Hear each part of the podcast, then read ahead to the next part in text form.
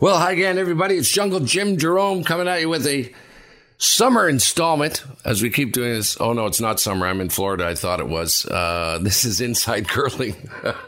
uh, and if you just give me a moment, Kevin and Warren, I'm about to fill out these seven hours of paperwork to try and get back into Canada. Okay.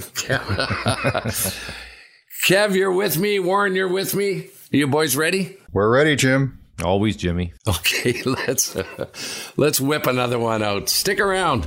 Last rock, eighth end, up by two. I don't think I'm. I don't think I'm white. I don't think you are either. Oh, oh. It's clean. Oh, don't Oh. kill it, Ben. Don't kill it. Don't kill it. Line's really good. Line's good. Right on the button, guys. Right here. Last stone for Kevin Martin. They want it on the button. The sweepers are watching it. Fans are on their feet. Kevin Martin goes out as a champion. Cuts him to one. He will win his final Grand Slam, taking the Players' Championship. Talk about putting an exclamation mark at the end of a career. All he had to do was cut him down. Kevin Martin can celebrate. He is a champion.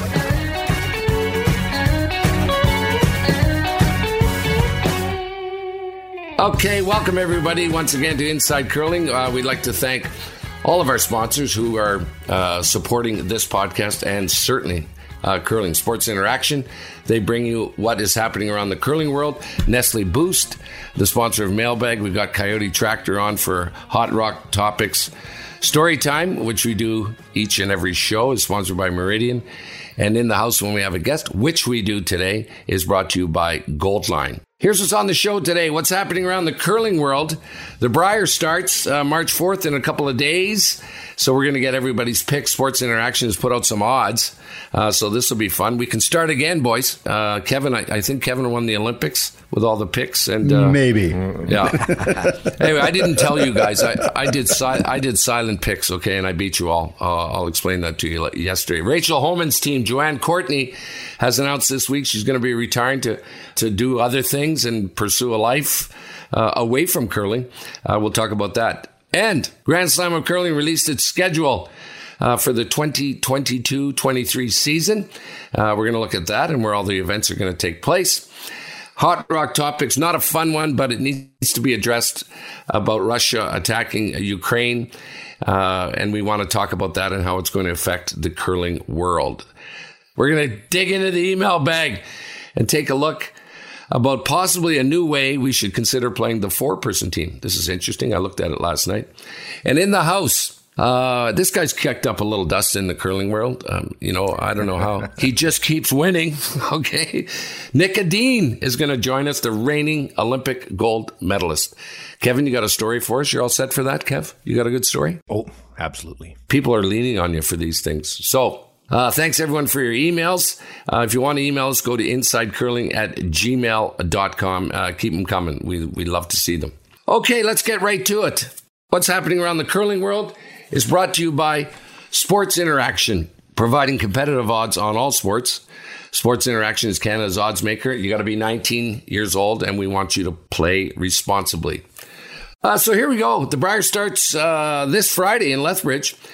Sports Interaction has already put up the odds. They're groups of three, and we're going to ask you, Kevin and Warren, what you think of those groups, first of all, uh, if they're all in the right place, and then you're going to give us your picks. Okay, Kev, let's go to you first.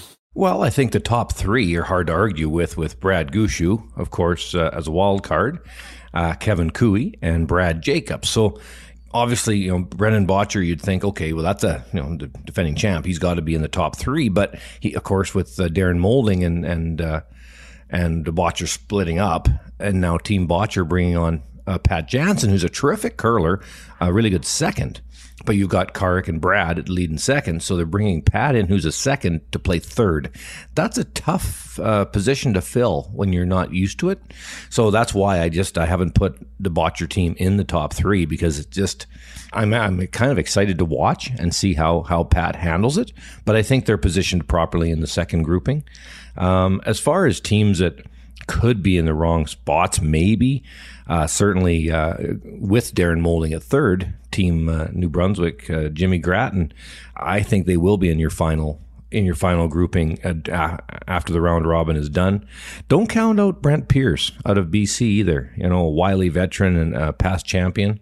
Um, they could be tough. And then uh, Jamie Koe out of the territories. Watch out for Jamie because he's got Glenn Kennedy, Mark's brother. Mark Kennedy's brother playing third. So a really good player.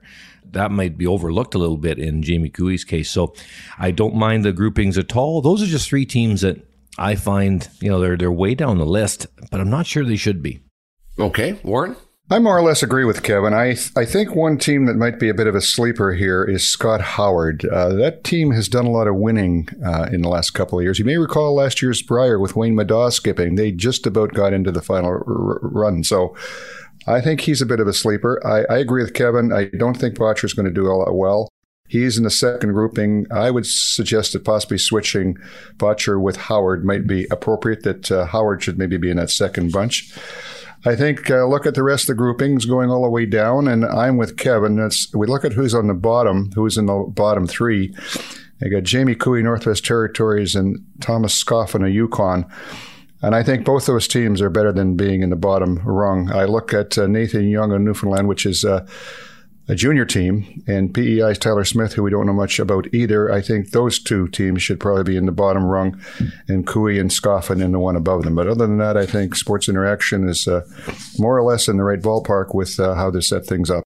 Uh, interesting, Warren, how you and Kevin have always said that there's there's not enough parity when the Brier comes along. That there's teams who just don't have a shot. Uh, and that is indicated in the odds that Sports Interaction gives you, gives us. For example, Brad Gushue is a two to one favorite, and Peter Mackey is a two thousand to one favorite. Okay, so wouldn't it be something if the Yukon and Nunavut got in it? You're you're guaranteed, and you place bets on both. You're, you're guaranteed two grand if you bet a buck. Yep. Uh, well, good luck with that one. yeah. So um, anyway, so let, Kev, let's go to you then. In the end, what what are your top three picks uh, in the Brier?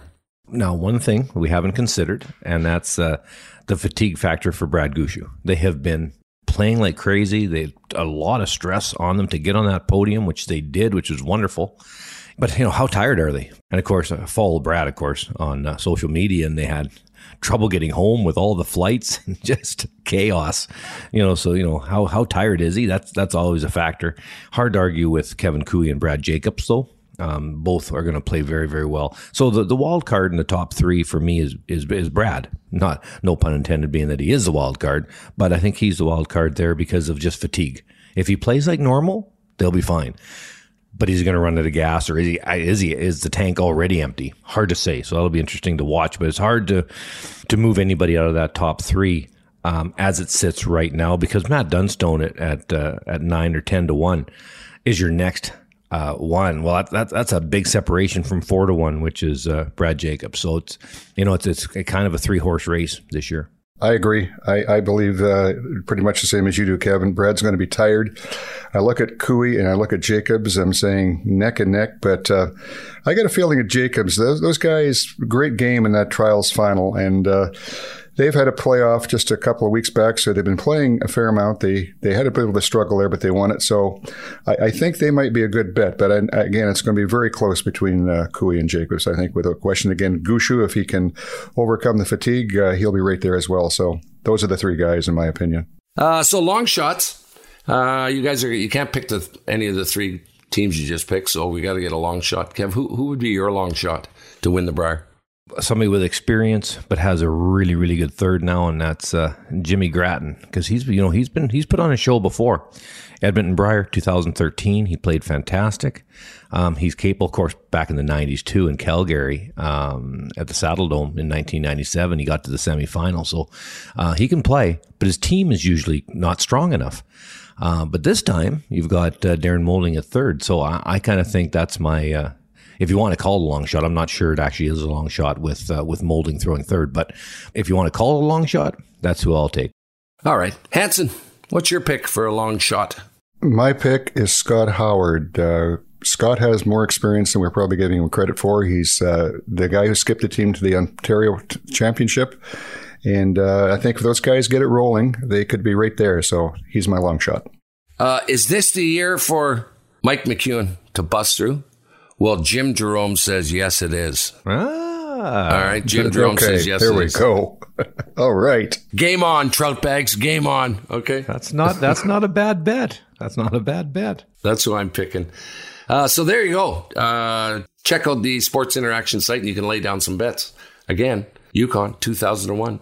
Um, all right, let's go. Uh, on Rachel Homan's team is, of course, Joanne Courtney. She announced that she'll be taking some time away from curling to focus on her family and career. Uh, this is the start of the player shift that happens kind of every four years or sooner. Uh, here's her record world champion in 2017, Olympics 2018, eight Grand Slams, seven Scotty appearances, Scotty silver medal 2019, 20, and 21.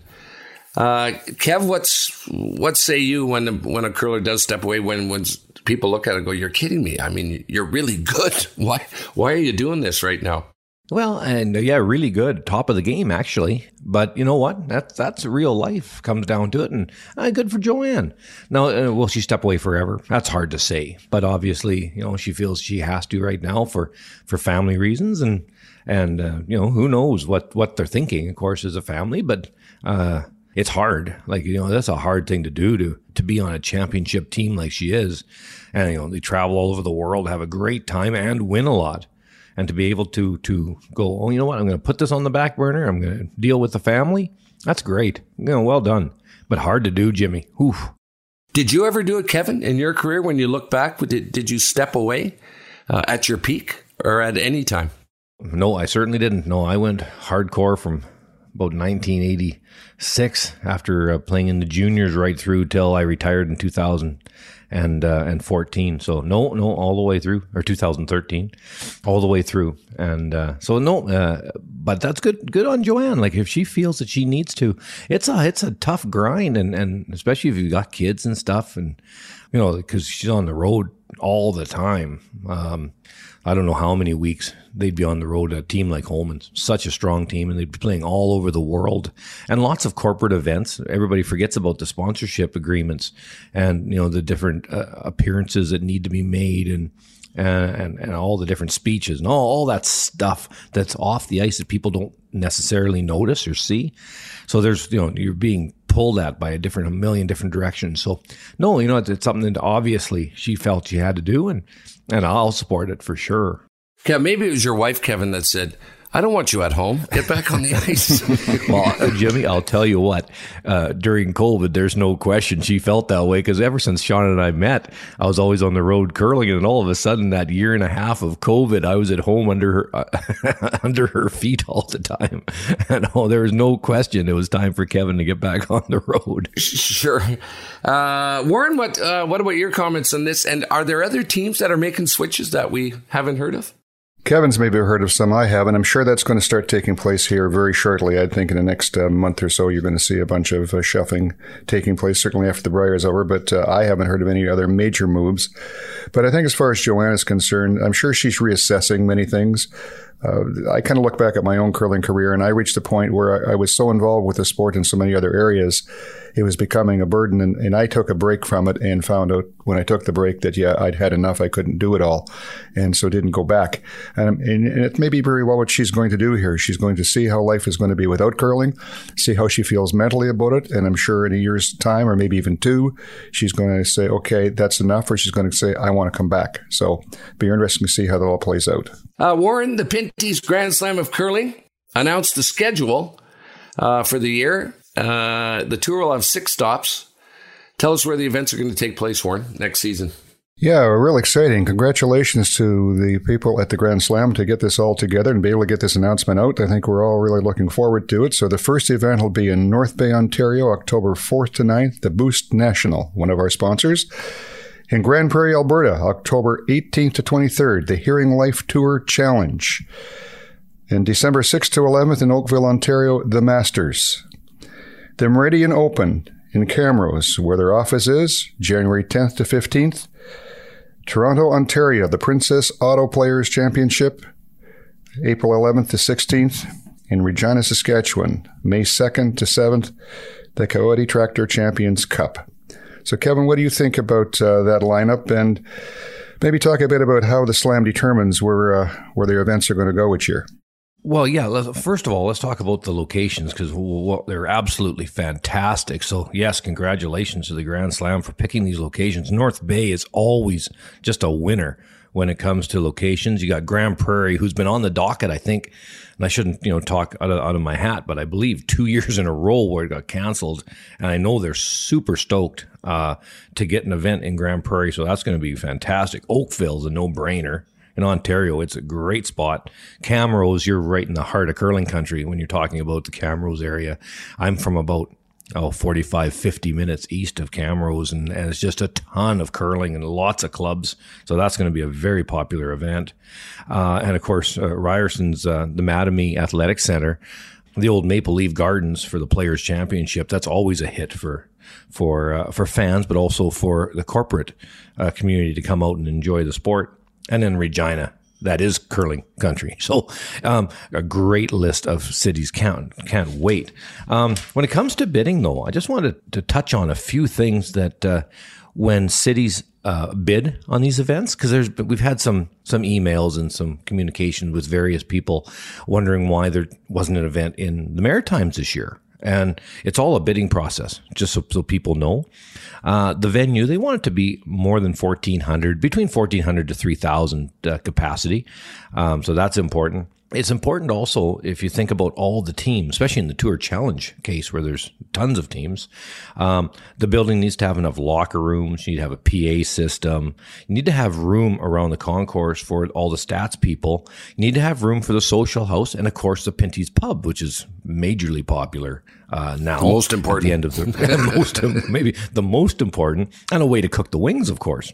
And so you've got all of that you need. Uh, as from the ice point of view, uh, you want to make sure that there's dehumidifiers in the building. You need the ceiling to be uh, 20 feet plus, Jimmy, and that's something very important. So you can put all the rigging up for the television cameras. Like you got to think about the uh, the ceiling and being high enough. We've run into situations in the past where the ceiling wasn't quite high enough, and therefore, when the the overhead camera hangs down from the rigging, you're too close to the ice, and it just messes up the uh, the view for for for the fans on TV. And then another big one, Jim, when these events are growing so much and uh, there's so many fans come in for the slams now, we've got to make sure there's enough hotel space in in the community. So these are all kind of things that are important. Um, that the venue have. And one thing that the, the Grand Slams do when they come to town, uh, they bring in uh, an economic impact, an average of around $2 million for the weekend that's that's a big deal. Wow. For yeah, yeah, on, on average. Sometimes it's more, of course, uh, to the local uh, community. Uh, national exposure for the town and for the sponsors. You've got um, about two million viewers between CBC uh, and Sportsnet.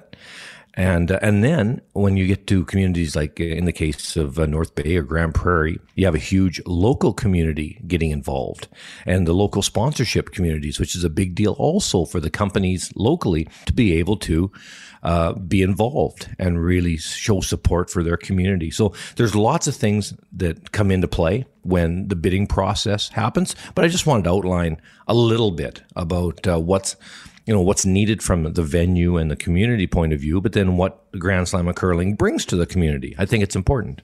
Okay, thanks a lot to Sports Interaction uh, for sponsoring uh, what's happening around the curling world. Hot Rock Topics uh, that we're going to do this week is brought to you by Coyote Tractor. Uh, Coyote Tractor is proud partner of Team Brad Jacobs and Grand Slam of Curling. Coyote, we dig dirt. Uh, so here it is. Most of us in the curling world were shocked and dismayed uh, when Russia launched this attack on Ukraine February 24th, just a few short days after the Olympics, before the Paralympics, and the Games where, one more time, Russia was found guilty of doping, but with no consequence. Uh, in a statement we did on Facebook, uh, you know, we made it clear we do not feel the Russian team should be allowed to participate in any WCF sanctioned events until further notice. Uh, the post, we had an overwhelming number of people uh, who agreed with that uh, announcement. WCF has a number of things to consider, and it seems It certainly is not as easy as simply saying, okay, uh, Russian athletes, you aren't welcome to participate. Here's a quote from well known German curler Uli Kapp, who put a post on the Facebook site and what he thinks of this entire situation. Quote, thinking of a lot of good hearted Russian friends I met through my entire curling life, and I feel very sorry. However, cutting away any possibility for Russian athletes to participate in any events might encourage them to speak up against their totally irrational politician. Freedom is never guaranteed. We, the people all over the world, have to step up if our political class starts running out of control, especially in Europe. We should have learned this lesson more than 80 years ago. Boy, touchy times, Warren, and very difficult um, for you know anyone to look at this. What do you think about all of it, Warren? Well, yes, it's very uh, it's sad times for for the world, sad times for sport. Uh, I've been in contact with the World Curling Federation and Curling Canada with regard to their position and what's going to happen here, and. Uh, I can suggest that there's been a lot of discussion going on, and I, am beginning to understand now what was taking place. And they were kind of waiting for the IOC, I believe, to take the lead, which they did this morning. And I will just read the statement that was put up by the IOC Executive Board, which item one says this clearly.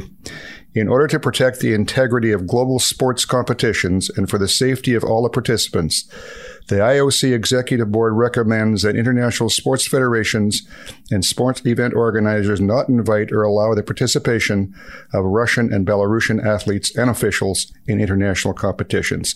There's seven other points on this release, but I don't think we need to go into them. That spells out pretty clearly what their position is, and I think all the international bodies that are on the IOC will probably follow suit very shortly. So I'd expect that the World Curling Federation will probably make a similar announcement sometime today, and probably following up to be backed not just by Canadian uh, Curling Canada, but I would imagine by the Canadian government and all the sports federations under its direction. So that looks like that's where it's going. Uh, unfortunate, but uh, there's not much, not much else that can be done. What are your thoughts, Kevin? Well, yeah, what an unfortunate situation because, you know, obviously you, you hate to do anything like this because, you know, you're impacting athletes that had nothing to do with it, obviously. Uh, but um, one thing that's very important is, you know, we talk about the big table discussion all the time. And if at the World Curling Federation, you've got all the various um, countries uh, who agree, then, you know, you, you need to make a, a strong stance. And I think that's what the World Curling Federation is about to do which is, you know, I think that's all they can do and they, they need to as quick as possible. I think it's really important for all curling or not just all curling groups, but all sporting groups around the world to, uh, to make these same decisions. They're, they're not easy decisions, but they're ones that have to be made. And that's, you know, that's why these people are in the positions that they're in are to look at a, a global situation like this, talk to their various associations and, and make the call and get it out there as quick as they possibly can. Thanks very much to Coyote Tractor for sponsoring uh, Hot Rock Topics. And now let's get to mailbag. We get tons of emails uh, brought to you by Nestle Boost. Up your nutrition game with Boost, convenient meal replacement drinks with a taste you're guaranteed to love. Thanks a lot to Nestle Boost. Uh, the mailbag. We have received a email from Carmen Elia. Hey, gentlemen. Wow. I love listening to the podcast. Thank you for all you do for this amazing sport. I think I came up with something that I haven't heard on the podcast. What do you guys think about the idea of putting in neutral stones on the ice, similar to the power play, that both teams could utilize? They couldn't be used to score points, but to hide behind or run back. Might be interesting version of the game, she says. Uh, keep up the good work. Thank you, Carmen, for those kind words. Uh, Warren, you go first. What do you think? I'm not sure what she's completely talking about. By the well, way, so. okay, Jim, we'll, we'll, talk about it. A bit. It's kind of interesting. I muse about this on occasion. I think uh, I mentioned to Kevin. I said, you know, I've been thinking maybe this four person game could have a little adjustment similar to mixed doubles. What would happen if we started each end in the same way as mixed doubles, uh, with one rock out front in the center line, the other one behind the button in the forefoot, and each team got seven rocks to throw, uh, not eight, and uh, each end they can decide which player only gets to throw one. That would be an interesting tussle in its own right. So I've mused about this. It may be something interesting to play with, see what happens, see what it does, but uh, Carmen, it's not something that we haven't thought about. So uh, thanks for your comments, and I'm very interested to see what Kevin thinks of it. Well, you know, this would be a great time to have Ben Hebert on the show because I think he always thought that he could throw two, but he would have me only throw one. So I think this would be be right up Ben's alley. But um, as far as extra stones in play, uh, Curling International, it was an event that happened in, I, would like to say 1995. I, it was played at West Edmonton Mall, one of the events, and uh, it had rocks in play to start the end. They had X's on them. And, uh, but where they started, I, I, just couldn't find them. So if Ed Lukowich is listening to this, get a hold of his head. I'd love to know the position of the rocks again. I just can't remember it so many years ago. But we actually played with uh, stones, neutral stones. They were they couldn't count for anybody and they they started the end in certain positions and I just can't remember so I apologize to everybody. I'll try to find that program because it, it explained it in the program the neutral stones and I just can't find it but we've done this before and that was in the mid 1990s so uh, interesting and, and, we had a lot of fun with it. Um, but you know, I just can't remember where it was but but anyway it has been tried and it was a lot of fun. I, I do remember that, but it, where exactly the stones were worn, I do not remember. But I'll try to find out. Anybody who was there at the time, back at West Edmonton in the mid '90s, get a hold of us. Send us an email. I'd love to uh, to hear from you, and if you can remember uh, where those stones were placed before the end started. We'll see if we can get back in another week or two uh, on the show. Uh, to just try to uh, to answer this, but it has been attempted before, and it was not a, a failure actually. Am I confused here or a dummy when I? Uh, this sounds like a no guard zone. or the, I, I, like, how many rocks do you want out there already before you toss one? Yeah, there was all. Yeah, it, it was Ed Lukowich's idea. There was Ed Lukowich and Wild Bill Hunter, and a fellow by the name of Merv Bodnerchuk. They were the three people running the uh, curling international thing, and, and it was Ed Lukowich's idea to have these neutral stones. And they were put in certain positions and I don't know if they changed every end. I just I just don't remember but it was pretty cool. And uh, but one thing Jimmy that you know I, we should say to everybody out there that we sure appreciate all these emails. You know when we are Warren back just over two years ago we started talking about inside curling and the idea of getting people discussing our game well, how many emails are we getting every week now? And being able to talk, being able to talk about all this stuff, it's so good. Um, so we really appreciate all the emails. Keep them coming because how do you get to discuss all this type of stuff without um, the the people and the curling fans and the curlers around the world getting in touch with us? Uh, congratulations, Carmen. When we read your email, you're going to get a digital copy of Warren's latest book. Uh, Sticks and Stones. So if we read your email, you'll get a copy of that as well. So, uh, thank you very much to Nestle Boost for sponsoring the mailbag. Uh, we really appreciate it. Okay, we step away for a second, but don't you go away when we come back. Uh, we're going to uh, talk to, well, nobody knows who he is. Are you kidding me? Everyone knows who he is. Nick Edin, Olympic gold medalist, is going to join us.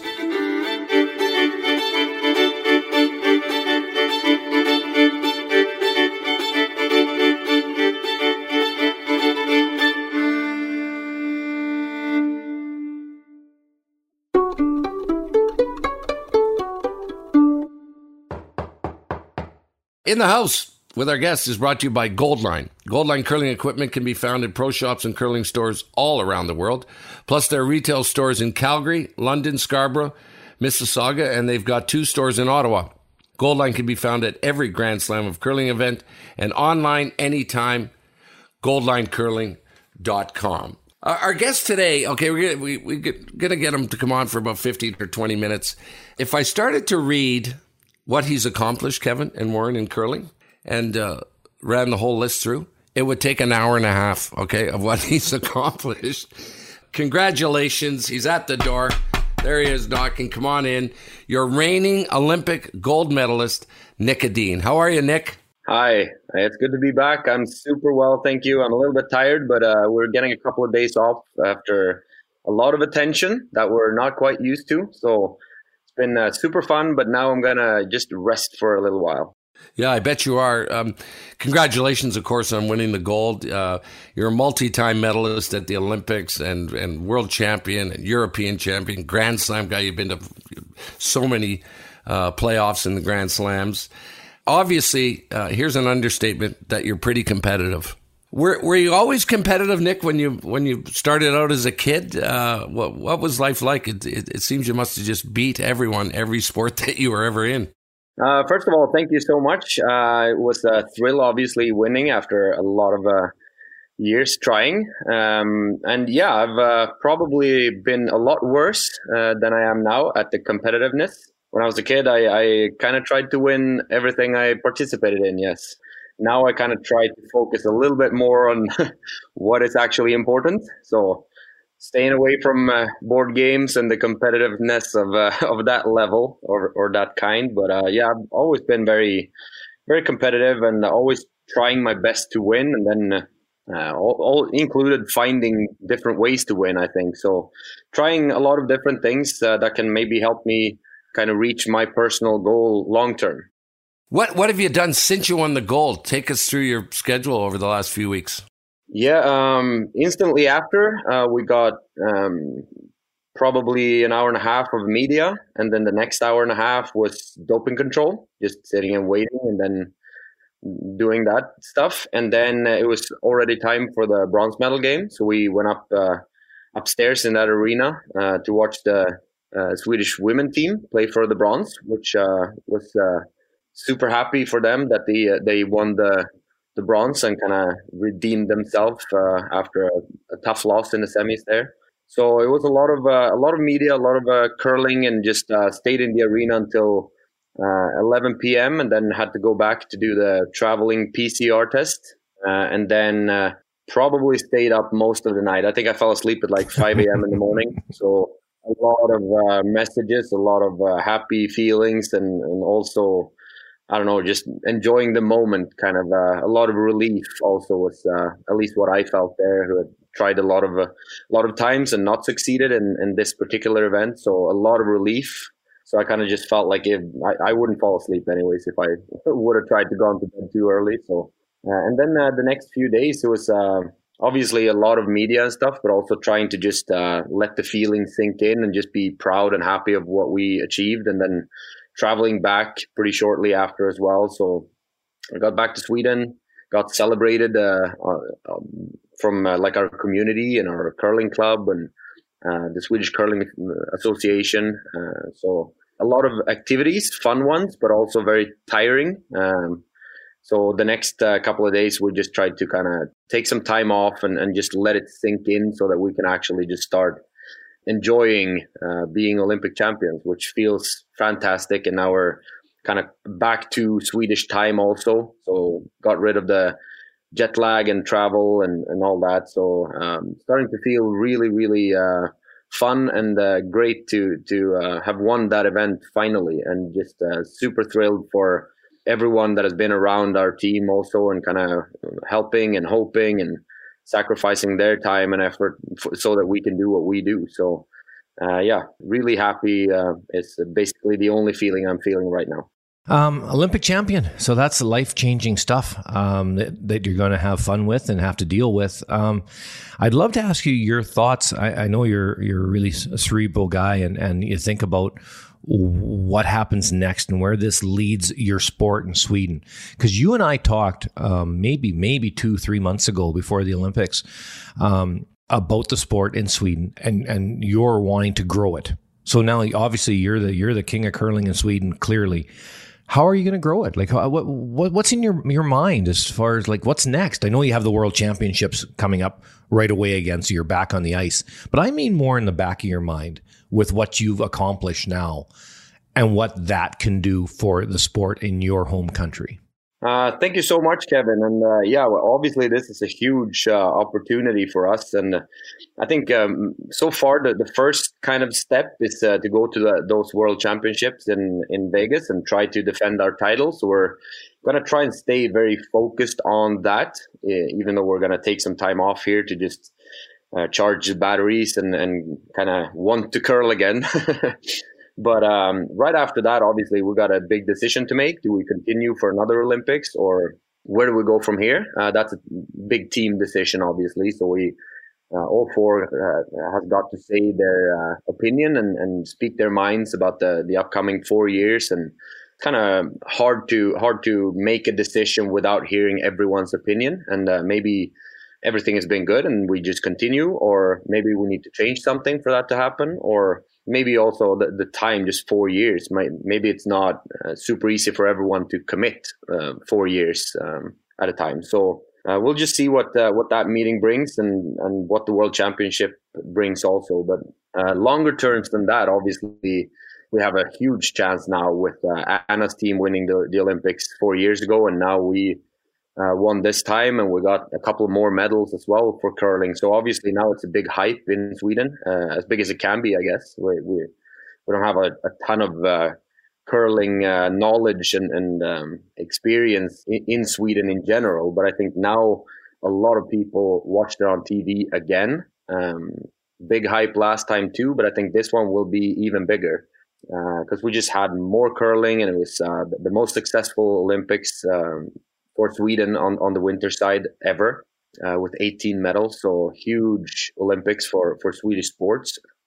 And so I, I think the first step would probably be to kind of get more kids to start curling. I think that that's always the first step in, in curling. I, I know we have uh, a lot of curlers that have been around for their whole lives, and, and that's awesome. But at the same time, they're not going to be around forever. So we need new young blood uh, wanting to try the sport, and then we need more people working for and with curling uh, as well. We, we don't have a ton of people that can help out with uh, practices and, and uh, leagues and stuff like that, and kind of uh, take care of all the people that wants to try curling. So we need uh, everyone on board that we can get, and we could be a big part of that, obviously. So uh, try try and get more kids interested would be the first step for sure. Maybe start some sort of camp uh, and then kind of see where that leads. If there's a big interest, then maybe it could lead to more of them, and then maybe going around uh, schools or uh, do some sort of online session uh, to talk about curling with whoever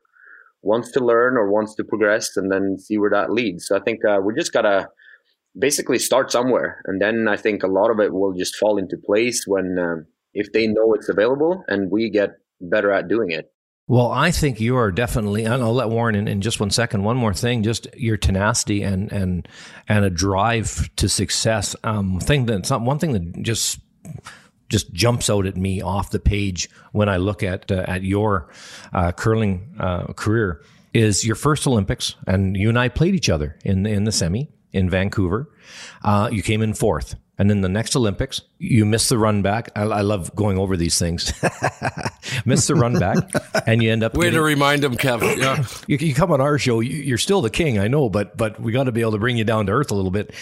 Uh, and then the run back, you get the bronze, and then of course the silver, but somebody over all these years, and this is really important, I think, when it comes to drive getting kids into the sport, is somebody like you who fourth to third to second, and now finally with the gold.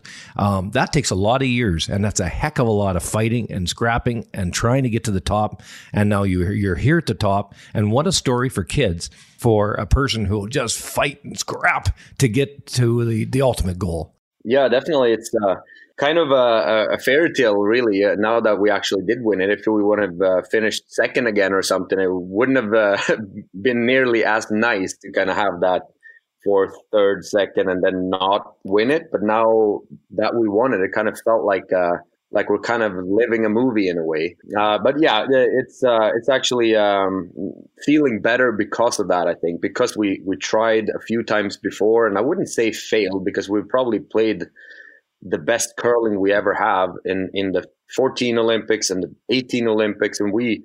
Mm, not to be cocky or anything, but I think we, we were millimeters literally from being able to win both uh, of those. So um, uh, it, it could have been way better, but it could also have been a heck of a lot worse. Uh, and I think we learned a lot along the way. And maybe this time that's the reason we won uh, because we've learned and we've kind of we've won other championships, so we know how to do it.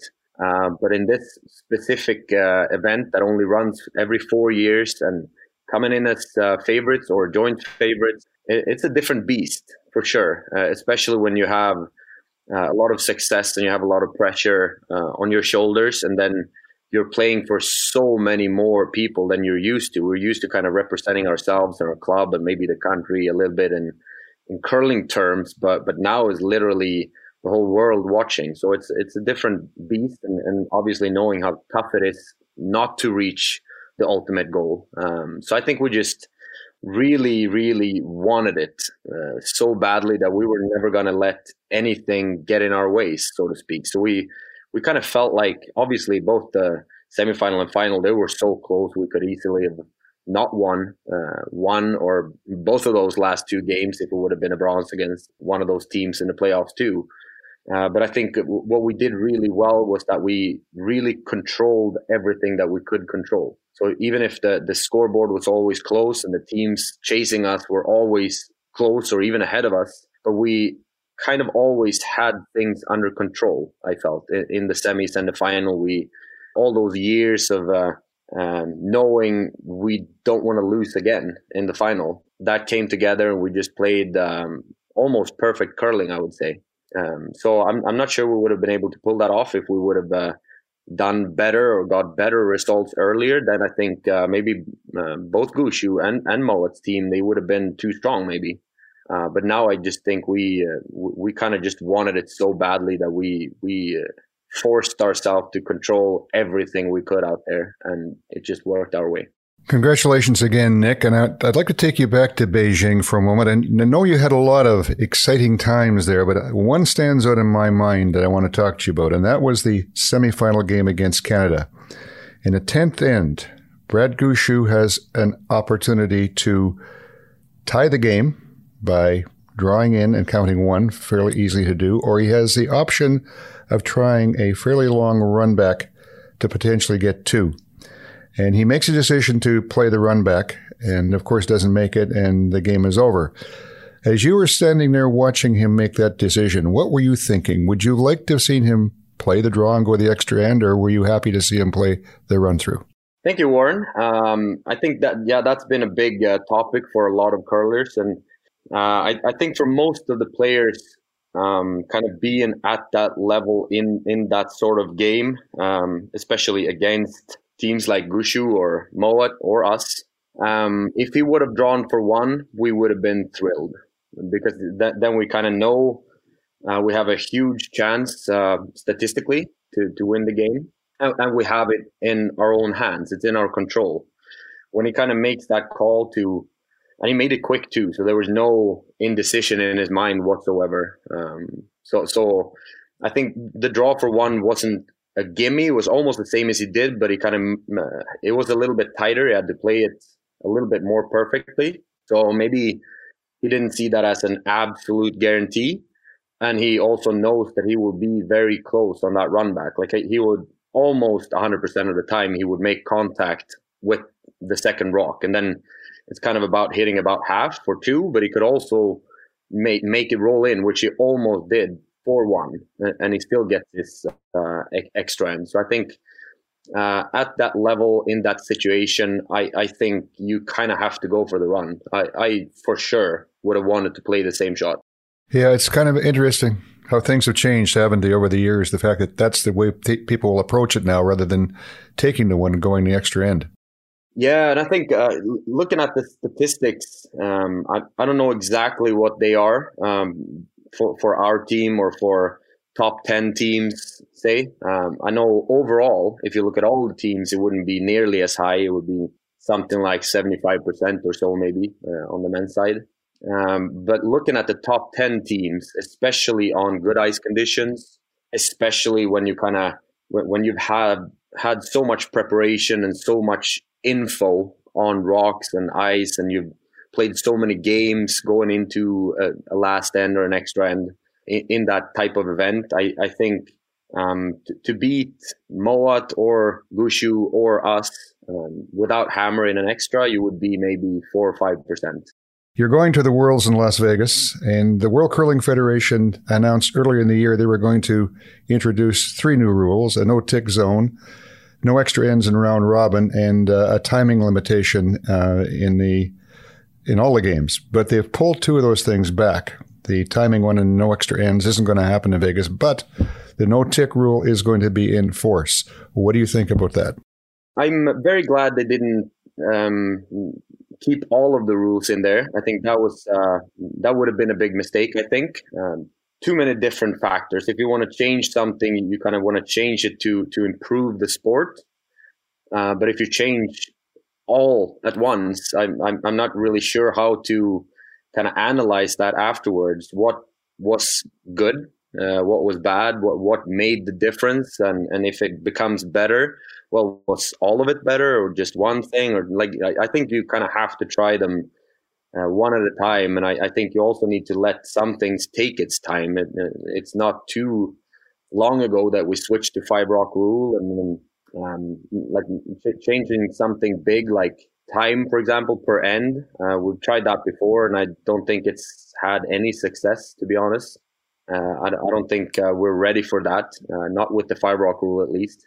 Uh, but the no tick zone um, or no tick um, rule, I think, um, makes more and more sense. I think it's just uh, becoming a little bit too easy to play the tick shot. It's becoming too favorable for the team with hammer, especially later stages of the game. Uh, so I think uh, the better the teams are uh, getting at it, the more they're going to use it. Uh, and, and, the more boring finishes we get to games that are close on the scoreboard, but uh, in, in not in theory, but like practically, they are already over because they're, they're the chances of stealing against the top team that um, they, they don't even really have to make the ticks to be huge favorites. but if they make both tick shots, the, the game is very very close to one already so so it doesn't make for great tv or great comebacks or anything like that so i think that's a good rule to try. Uh, I'm, I'm glad that's the only rule they want to try though. Nick, uh, before we let you go, uh, you know we've had a number of guests on, uh, including you know a bunch of Canadian curlers, and through all those interviews we've done with those uh, curlers, um, men and women, they often talk about uh, not having uh, too much of a say with Curling Canada, that they would like to have, quote unquote, a seat at the table to make decisions about sponsorship, cresting, uh, how much money, uh, funding, et cetera, et cetera. Uh, and we always get that response that, that they, they, they need to be able to have some sort of input with Curling Canada. How much input do you have in Sweden, and how does it work over there, Nick? Uh, do they consult you about these things, and do you do you get to talk about that and and bring up things like money, cresting, sponsorship, schedule, etc.? Um, yeah, I, I, would say that was a very hot talk, topic for our team uh, a few years ago, and then we we really just uh, insisted we have to have a say in it. It's, it's just not fair to not let the teams have a say in it. Like if we're wearing logos on championships and stuff like that, then we kind of need to know who they're going to be and that they are companies that we can we can represent and and um, money also. Like we we're doing a job going there, so for sure it, it has to be. Um, a good situation for both parts. We're, we're working together, not against each other. So it's just uh, it can't be a situation where one benefits a lot from the other um, whilst we're both doing a, a good job. So we, we, definitely have had a fair share, share of um, discussions back and forth for, I would say, 15 years probably.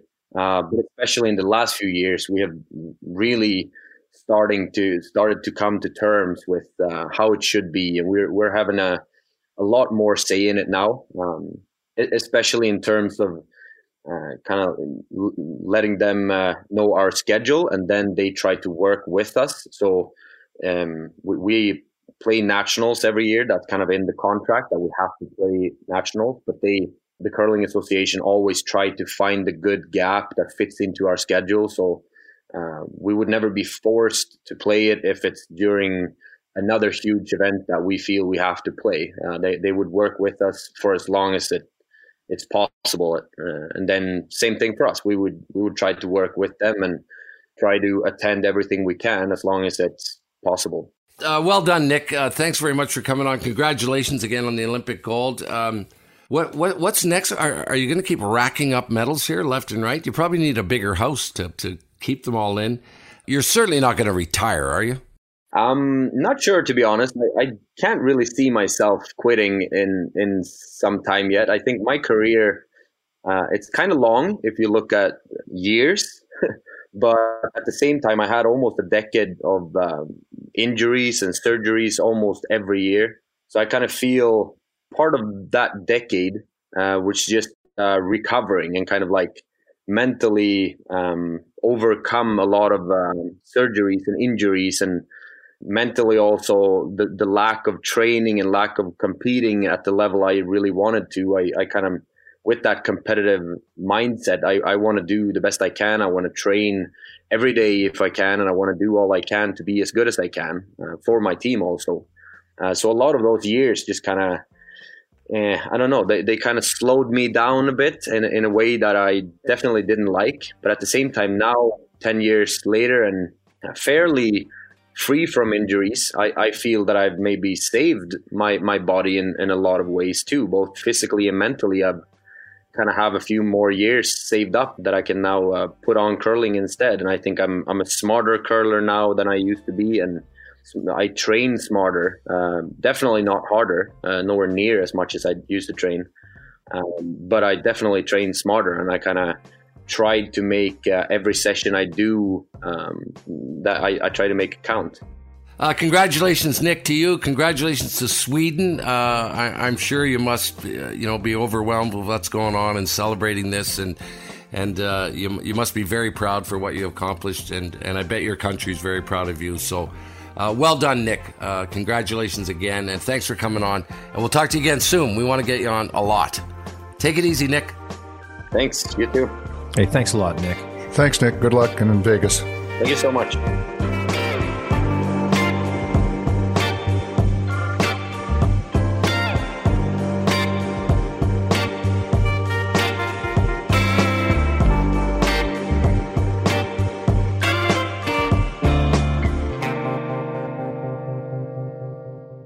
Okay, it's time for uh, Tales from Kevin Martin. We call it story time, uh, and they've been great, Kev. Uh, we really love them. It is brought to you by Meridian. Meridian Manufacturing, your industrial and on farm storage and handling partners, and they're a proud sponsor of the Grand Slam of Curling, which you just heard the schedule and a bunch of events coming up. Uh, Kev, another story from your past, and we love these. Uh, what do you got for us?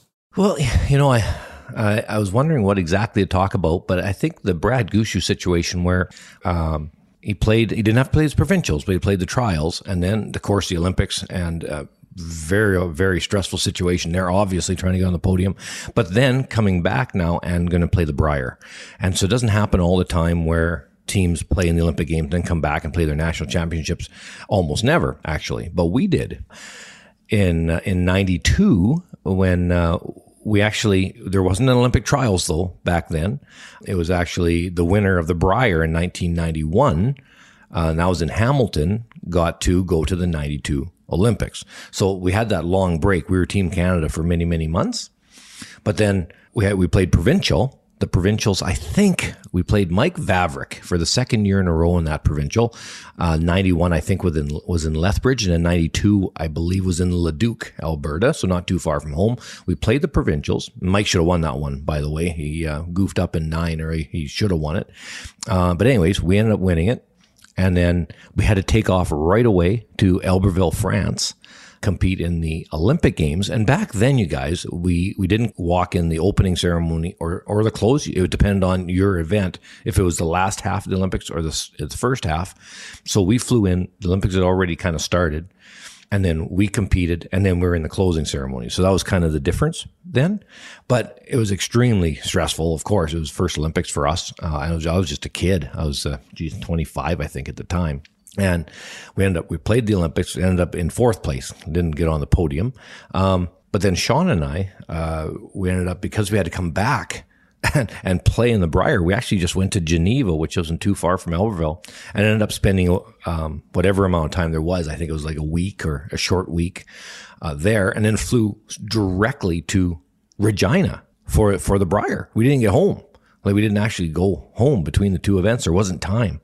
So we were just a mess, tired wise. It was incredible, uh, exciting, but, but incredible. And then we walk into, of course, the Regina Brier. Well, it's an upside down Brier because it's curling country, a huge party and and and a tough field.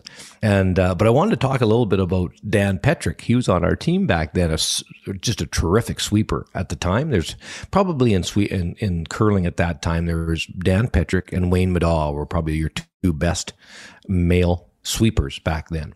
And in the 92 Brier, we're running out of gas, of course. And uh, we get into the last round robin game playing the late great Vic Peters, and uh, Vic was on fire uh, that event.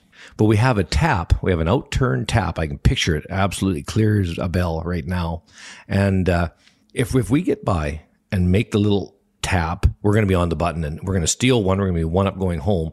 The winner of that game got a buy with hammer to the final, which was back then there was no free guard zone, Jimmy. Everybody could just rip all the rocks forever. So hammer to start the game really, really mattered.